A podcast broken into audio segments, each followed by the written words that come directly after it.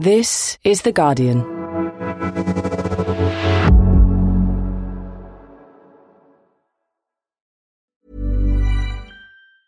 Tired of ads barging into your favorite news podcasts? Good news. Ad-free listening is available on Amazon Music for all the music plus top podcasts included with your Prime membership. Stay up to date on everything newsworthy by downloading the Amazon Music app for free or go to amazon.com slash news ad free. That's amazon.com slash news ad free to catch up on the latest episodes without the ads. Finding your perfect home was hard, but thanks to Burrow, furnishing it has never been easier. Burrow's easy to assemble modular sofas and sectionals are made from premium, durable materials, including stain and scratch resistant fabrics. So they're not just comfortable and stylish, they're built to last. Plus, every single Burrow order ships free right to your door. Right now, get 15% off your first order at burrow.com slash ACAST. That's 15% off at burrow.com slash ACAST.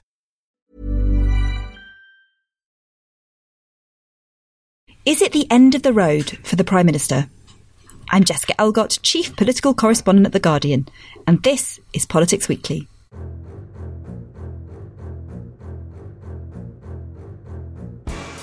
Nobody warned me that it was against the rules. That's it. Nobody told him. Since the Prime Minister wrote the walls, why on earth does he think that his new defence is going to work for him? Speculation is at fever pitch in Westminster that there will soon be enough letters of no confidence sent to Sir Graham Brady, the chair of the 1922 committee, to trigger a leadership contest and oust Boris Johnson. Only a few names have gone public, but critics are vocal. David Davis, Johnson's former cabinet colleague, wasn't shy about giving us his view at Prime Minister's questions on Wednesday. So I'll remind him of a quotation altogether too familiar to him of Leo Amery to Neville Chamberlain. You have sat there too long for all the good you have done. In the name of God, go. The final straw for some Tories was a disastrous interview that the Prime Minister gave to Sky News. And nobody warned me that it was against the rules. I can, I'm absolutely categorical because I would, I would remember that. He floundered when pushed to defend an accusation by his former advisor Dominic Cummings that not only did he know that a party was happening in Downing Street in May 2020, but that he did know it was against the rules. So, despite his best efforts, is it only a matter of time before Johnson leaves Downing Street a fallen leader? And how will all of this change the working culture within Number 10? I speak to two people who spent a lot of time at the Prime Minister's residence who shed us some light on what it's actually like to work there. That's all in this week's Politics Weekly.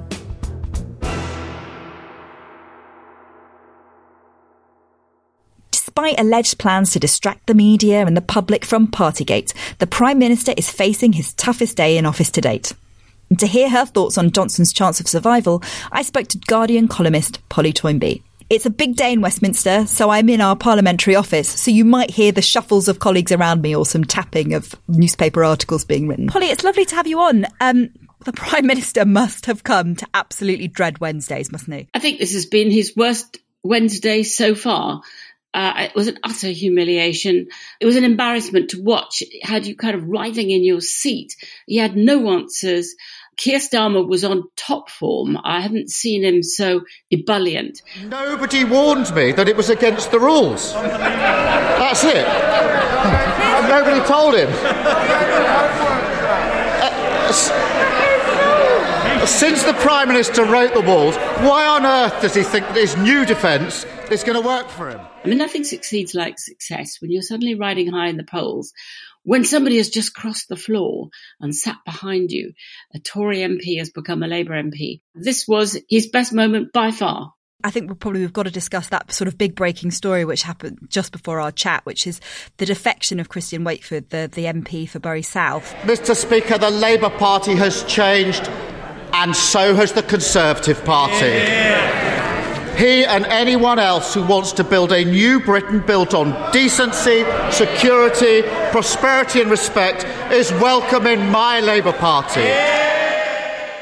Extraordinary. Uh, I mean, we had a few defections actually, mainly to the Liberal Democrats and Change UK that seemed like a lifetime ago over the last Parliament, but a straight Tory to Labour switch, you know, was a long time ago. And Quentin Davies, I think the last one, you know, it seems a red wall MP with a small majority, you know, with so much said about how Boris Johnson, you know, won those seats with his, with his appeal. It feels so extraordinary, doesn't it? It feels amazing. It's very rare. It usually ends badly for the person involved. It's not a very good political move, but nevertheless, it makes it gives a huge bounce to an opposition when that happens. Particularly as there are so many red wall uh, Tory members who have very small majorities and whose majorities now look absolutely wiped away by the state of the current opinion polls if they were to stay anything like this. So I'm not surprised they're all panicking. A lot of them are new first timers. So they're less used perhaps to the ups and downs of opinion polling midterm and probably feel it's terminal. We don't know if it is or isn't, but it feels that way to them. I was talking to someone today who was saying, you know, Uh, you know, a bit of an older head who was saying these MPs are getting a thousand, two thousand letters in their inbox, and that's what's really panicking them. And they just haven't, you know, had a long enough experience to realise that, that that can happen in the ups and downs of politics, and they should just kind of try and keep cool and keep an assessment. But unfortunately, a lot of them seem to see this as the moment to panic. Do you think it is similar to other crises that prime ministers have faced, or is it different, and that's why they've they've wobbled so early? Think everything feels quite different. I think this is a more febrile time in politics, wouldn't you agree, than anything we've experienced? It feels quite wild and everything feels a bit unprecedented. I mean, I think ever since Boris Johnson was selected as leader, everything has felt unprecedented. He's unpredictable, maverick, odd in many ways, and you never quite know what's going to happen next. I don't think, though, that it's just these, you know, younger red wallers, uh, greenhorns who don't know the ropes. There are an awful lot of older people I've talked to on the Tory benches who are despairing as well. So uh, it's not just them. Before we get on to sort of talking about how today might go, it certainly got to a fever pitch, didn't it, on Tuesday night um, after this meeting of these 2019 MPs. There was a feeling like the number of no confidence letters being sent to Sir Graham Brady was imminent. How much do you think the atmosphere in Westminster contributes to that feeling? You know, that people get overexcited, they suddenly they talk to two or three colleagues and they suddenly feel, oh, the tide has turned. And how much does that, you know, become a self fulfilling prophecy? Certainly does. I think uh, Boris Johnson might wish he'd reversed his policy and had working from home and sent them all back to their constituencies with less plotting, less fever, less bars and tea room chatter. But I think it would be like this anyway. I mean, the, the, turnaround in the polls has been so sudden, so abrupt, so dramatic. And although, yes, opposition leaders have had uh, higher scores than this and gone on to lose, there feels something special about this time. When you get people like Professor John Curtice, the great pollster guru, saying he doesn't think anybody can recover from a plummet, a plunge such as Boris Johnson has seen in his ratings, uh, it really looks as if it's curtains for him, as if it's totally unlikely he could himself win another election. But of course, you know, these are unprecedented times. There are clearly, aren't there, people who would not like to see, even those who are no fans of Boris Johnson, would not like to see a vote of no confidence launched now within the next 24 hours, 48 hours, because Boris Johnson has a defence then, doesn't he? He could say, no one's seen Sue Gray's report into my lockdown breaches. You haven't seen the full evidence yet. You can't act as jury before before seeing it all, then lots of MPs might take that on board, mightn't they? I think so, and it might be a mistake for any plotters to go too soon, not to wait until they've got the absolute maximum number they could possibly get. And an awful lot of people might be sitting on the fence saying, "Well, wait for Sue Gray." I mean, "Wait for Sue Gray" has become a meme uh, on the internet, makes people laugh. It shows pictures of people doing terrible things, saying, "I can't say if I did it until Sue Gray reports," uh, and it's become a great joke whatever she does is unlikely to exonerate him altogether. She may not point any fingers, but it somehow seems from the evidence so far very unlikely that it lets him off scot free. But I think the plotters probably would be better to wait. It would look more dignified until she has done her reporting. to say that there has to be 54 letters, Polly, we don't actually know who a lot of them are. Some of them are from the 2019 intake, including Christian Wakeford, which means that now actually there's one less letter for, for Sir Graham Brady. A few of them are long-time critics of, of Johnson, like uh, Tim Loughton or William Wragg. But most people keep it uh, anonymous, don't they? No, but there have been stories which are interesting that those who have gone public have been scuttling along to Graham Brady's office, handing in letters for other people. They have to be handed in in person, but it doesn't say by what person. So they may have been handing in bundles from other people. I mean, probably not, but uh, certainly people are watching Graham Brady's door to see who's coming and going. Going too soon would be a big mistake, and maybe some of these Greenhorn MPs haven't properly thought of the consequences if they just miss. Uh, and to shoot at the leader and just miss and have a wounded stag for at least another year when they can't try again for a year could be a very bad mistake indeed. I think they better hold their fire. It's probably only a week or so. Theresa May famously survived her no confidence vote in December 2018. I mean, she did have to resign within a year because, you know, her position became untenable. But do you think Boris Johnson would even be able to face a no confidence vote? If one's called, do you think it's possible, Polly, that he, he wouldn't want the humiliation of going through with it? I think he'll hang in there. I think even if he would quite like to be out of this by now, he'll wait and hope something turns up, Billy Bunter like, something turns up in time to give him a dignified exit at some point. I don't think he'll want to leave in, in a way that would be utterly humiliating now. What are what is chances of surviving a no confidence vote if he faces one? To a certain extent, he's got a lot of people in the party who think he's not fit to be prime minister, and they might think, you know, unlike with Theresa May, where there was a lot of people who thought the, the alternative was worse. You've got a lot of people who might think, you know what, the alternatives are all not that bad, so we may as well make the change. Yes, indeed, they have alternatives, um, but there may be quite a lot of argument about who the alternative should be. I mean, the best hope for somebody hanging in there is that there will be huge friction between the Rishi Sunakites and the Liz Trussites and maybe the Jeremy Huntites and a few others too, uh, a few other dark horses there who, who might re- really come up on the rails. His best hope is that they can't agree on an alternative. And the ideological differences are not great, but the character differences are great in the putative candidates. So, with all of this in the background, Polly, how did he perform at PMQs? I mean, it was a definitely less contrite Boris Johnson than last week. You know, going after Starmer for having a, a, a, bottle of beer, saying, you know, he's wasting people's time.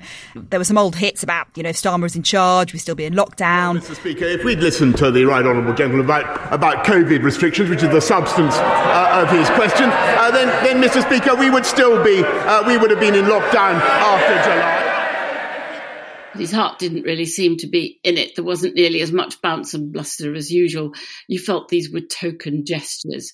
Uh, I think he's fairly broken compared to his usual performances and up against Starmer, who really was at his most ebullient and most self confident. Mr. Speaker, I see, I see the very noise. I'm sure the Chief Whip has told them to bring their own booze. Huge noise in the Commons, great rabble rousing sense that this was a historic moment. This was a historic PMQs. That helped Starmer a lot. And I think Boris was going through the paces, really. I don't think he, you know, when he starts saying things like, we vaccinated, you vacillated. And that just doesn't work. Old line, uh, old story. And we, we had, you know, another big moment when David Davis, the former cabinet minister, said to Johnson that he should go. Those kind of big moments are are things that set the momentum off again, don't they? Where people feel they've got cover to send in those letters and, and, and encourages more even if people are silent. Yes, great moment for the famous old grandstanders, and David Davis is certainly one of those. And for God's sakes, go! There's a good old parliamentary uh, ring to it, though it gets used an awful lot these days. It's a bit of a chestnut. David Davis is quite significant as a character to be telling him to, to go, uh, and probably carries quite a bit of weight, or will, will certainly fire up quite a few people who are thinking that way. Each time a figure like this joins in the opposition to Boris Johnson, his position becomes even wobblier. And obviously, earlier this week, you know, Boris Johnson is facing these accusations from, you know, his former chief aide turned nemesis, Dominic Cummings, who's agreed to be interviewed by Sue Gray, that could set the inquiry off into all sorts of sprawling directions, couldn't it? Because he's the man who's got a huge amount of evidence of, of lots of events that he says or claims on his on his Substack haven't been uncovered yet. The great Avenger. Uh, who has often overpromised in the past, though, saying he's got this, that, and the other, and hasn't actually come up with it when he's interviewed by Sue Gray, he will have to give her everything he has.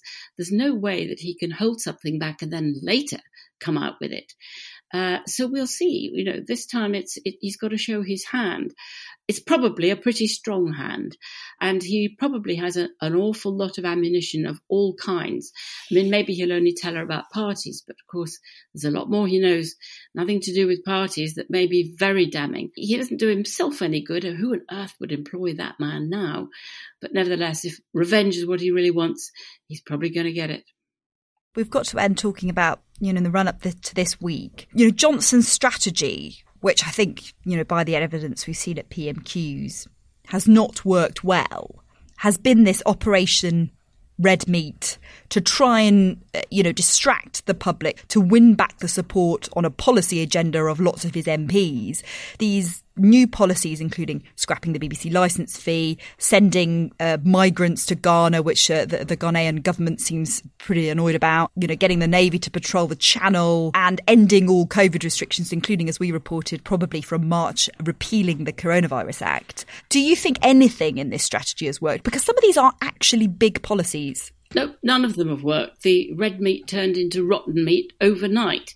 Uh, they'd obviously grabbed at anything they could get their hands on. It does suggest an extremely bad operation inside Downing Street that they hadn't checked, for instance, with Ghana, that they hadn't checked, that last time the, the Navy was called in to push back boats, it didn't work and it cost a fortune. As for the BBC, his own cabinet rebelled. We hear that Rishi Sunak, Therese Coffey, objected strongly to the idea that Nadine Dorries should just tweet out, this is the last license fee. No discussion in cabinet, no discussion anywhere, just on a whim, this fundamental crushing of the BBC, and even they wouldn't have it. It's not as if a government hasn't, you know, tried to take the national broadcaster on, you know, a few times before. I mean, Thatcher also had a go just before leaving office. How much would you bet that this is the end of the license fee, or at least there is, you know, a new kind of settlement on the horizon? It's it's going to be a different political landscape, isn't it, in 2028? Well, it's a different landscape because of the, the cuts. It's had uh, 30% cuts since 2010 already, now getting another 258 million cuts. It really will bite into programming. But I think what we've seen is a sense that at your peril, you destroy this national treasure. You may cut it back, but there comes a point where to say, all right, we're no longer going to have universal access to the most fundamental elements of broadcasting in this country. Uh, the most respected broadcaster in the world, most uh, used website in the world. Um, I think that they're beginning to draw back a bit, as Thatcher did. Um, you know, the BBC is always the whipping boy because it is the only national platform uh, and it has to be impartial. That is a very difficult thing to define. It's always in the eye of the beholder. You know, your biases, my impartiality, and so on. Nevertheless, I think what we've seen with this pretty useless tweeted out attack on it is that the government is drawing back and saying, hang on a minute, I'm not sure we've got the support here. All the people who listen to the Archers, they're all our people. I think uh, some demographics have come in here and they've taken fright. So much more that we could talk about, but uh, thank you so much, Polly, for joining me. Thank you. After the break, we look at what it's really like working in number 10. Is it all fun and games? Or do they get any work done? We'll be right back.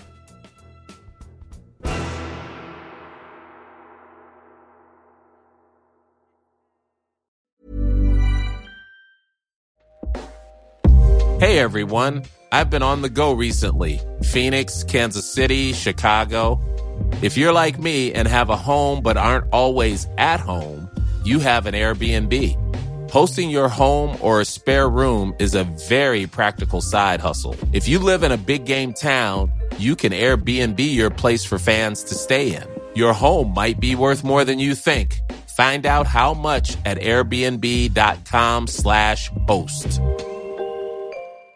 Finding your perfect home was hard, But thanks to Burrow, furnishing it has never been easier. Burrow's easy to assemble modular sofas and sectionals are made from premium, durable materials, including stain and scratch resistant fabrics. So they're not just comfortable and stylish, they're built to last. Plus, every single Burrow order ships free right to your door. Right now, get 15% off your first order at burrow.com slash ACAST. That's 15% off at burrow.com slash ACAST.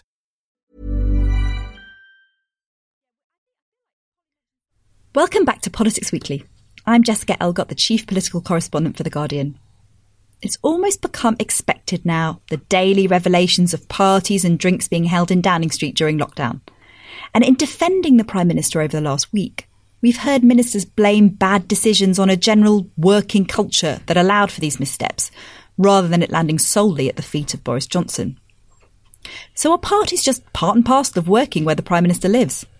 I spoke to Sonia Khan, the former advisor to Sajid Javid when he was at the Treasury, who was famously marched out of the job by Dominic Cummings, and Stewart Wood, Labour peer and former advisor to Gordon Brown.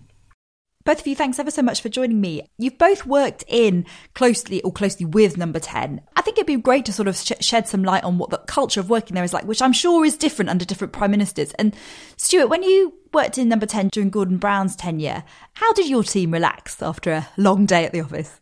There wasn't much relaxing going on. We only had three years, and two of those were consumed with uh, serious crises of various sorts, including the global crash. But yeah, look, we, there were definitely there were evenings we went down to the pub. There are lo- loads of pubs in the area, and we would occasionally go and and uh, either celebrate someone's birthday or just have a drink at the end of a week. But you know, the pub was the place for drinking, and uh, I'm not just being puritanical. There weren't hidden fridges and hidden stashes, and uh, I mean it's partly because of the atmosphere. As you say, every number ten is different, and Gordon Brown's number ten was very incredibly intense, partly because of the times we lived in with the global economic crash, and partly because of his character. And it's a strange job because you're sort of waiting to go and see the prime minister whenever the prime minister wants you to, talk to them, and otherwise you've got way too many things to get through in the rest of your day. So, without sounding like goody two shoes, I just don't recognise the idea of there being lots of casual drinking going on left, right, and centre. Sonia, what was your what was your experience of it? I mean, obviously, most of the time that you worked in number 11. It was under Theresa May, actually, and, and Philip Hammond. I mean, was there more of a culture around that time then? Similarly, incredibly intense pressures, as Stewart described, um, this time over the Brexit negotiations. Yeah, that's true. I mean, I was also a junior civil servant at number 10 under David Cameron for about a year. So um, I've got experiences on both sides, and you probably see a lot more when you're held to account on a lot less, um, which is kind of drinks at the end of the week, um, kind of near the press team, um, lots of kind of snacks, lots of celebrations. I think the the the thing that sort of sticks out from what Stewart said is that it's a real kind of team atmosphere. You get to know everyone in that building. You get to know all their lives, and so there is a real. Or when I was there, there was a real effort in celebrating any big moments in people's lives because they couldn't really go out and uh, you know go to weddings or go to um, events that most people would enjoy because the pressure was so intense and a lot of people would work seven days a week. So there was kind of a real team effort to bring people together, and that was often kind of with drinks. Um, sometimes, and I would say it happened very uh, kind of infrequently, you would find people who had drinks kind of throughout the week, depending on how stressful their job was. And I worked in a few different teams, so I saw a, a few different ways of celebrating or dealing with stress. What did it mean to to kind of celebrate things? There was more of a culture, was there, of kind of longer working hours? I'm sure that Stewart has worked from incredibly long hours during his time there, but having a drink at your desk as a way to kind of relieve some of the tension of that hours, rather than saying, okay, we'll have this occasional pub trip to celebrate someone's birthday.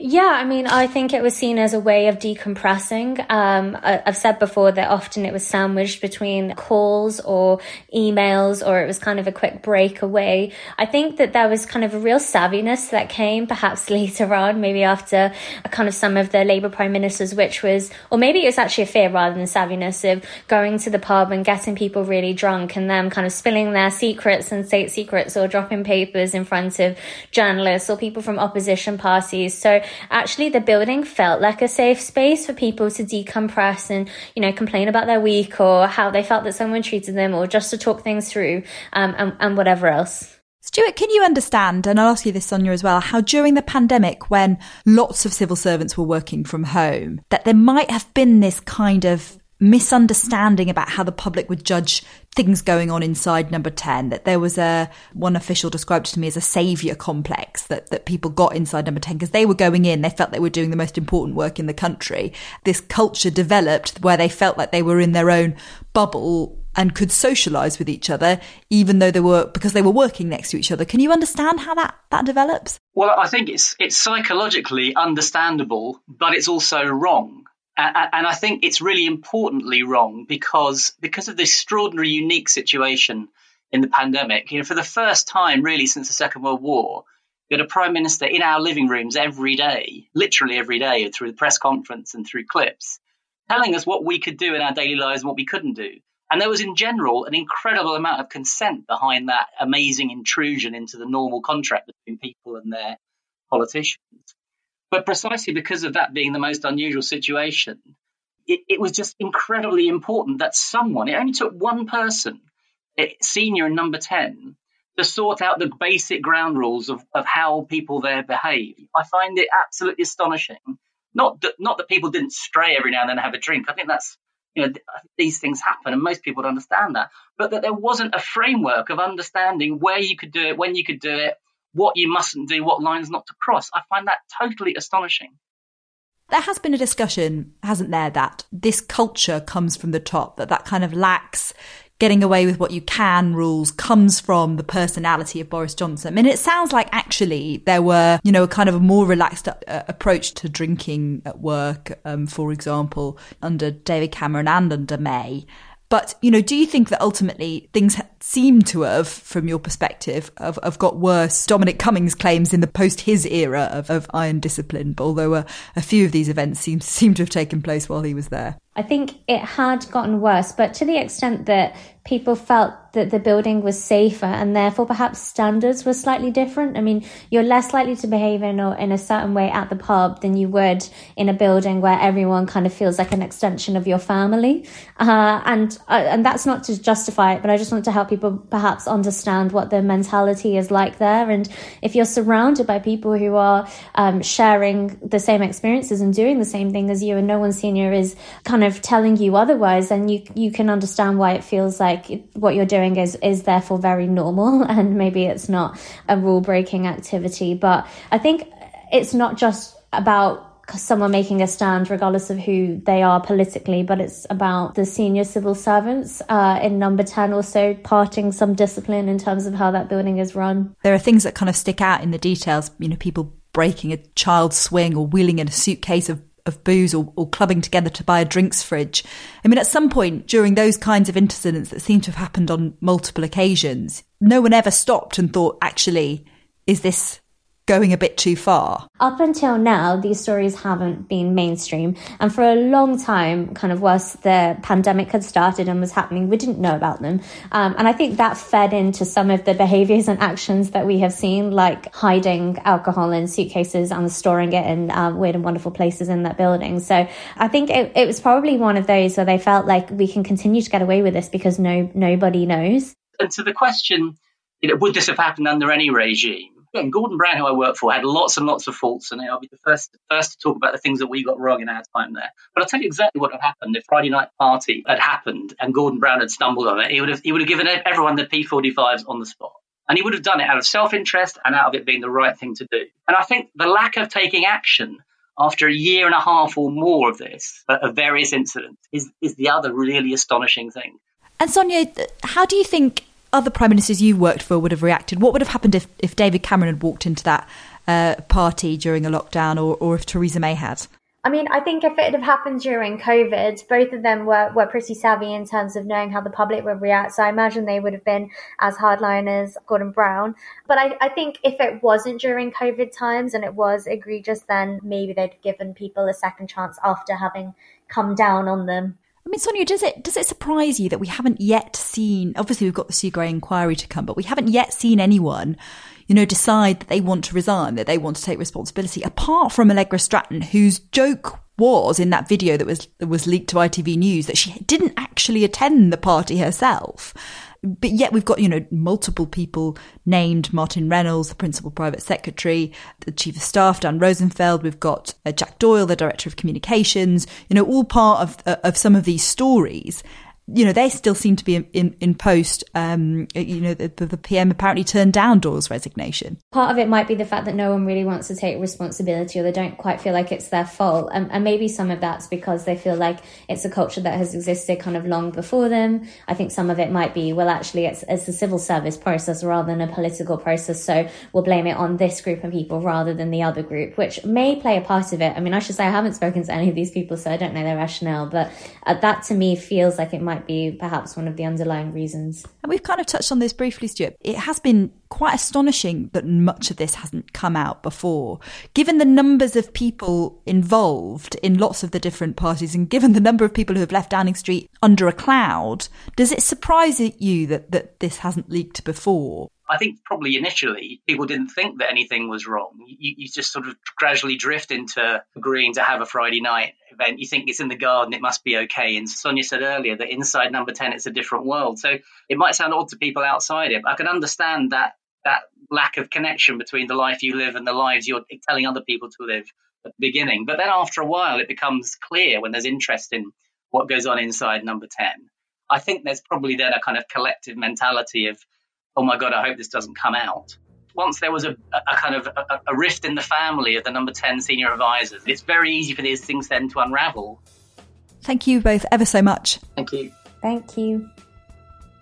And that's all from us this week. If you want to learn more about the woman tipped as one of the favourites to replace Johnson if he goes, Liz Truss, then listen to Tuesday's episode of our sister podcast, Today in Focus, as I tell Nosheen Iqbal everything about her past that may well inform her future and in Politics Weekly Extra on Friday, as Joe Biden marks his first year in the Oval Office, Jonathan Freedland speaks to Erin Haines about what black voters, who were key to his presidential victory, think of his first year as president. But for now, I want to thank our guests, Polly Toynbee, Sonia Khan, and Stewart Wood. The producer is Amelia Janssen, and I'm Jessica Elgott. Thanks, as always, for listening.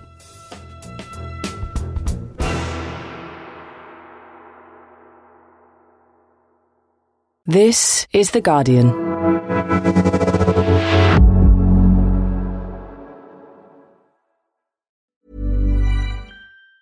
Tired of ads barging into your favorite news podcasts? Good news. Ad-free listening is available on Amazon Music for all the music plus top podcasts included with your Prime membership. Stay up to date on everything newsworthy by downloading the Amazon Music app for free or go to amazon.com slash news ad free. That's amazon.com slash news ad free to catch up on the latest episodes without the ads.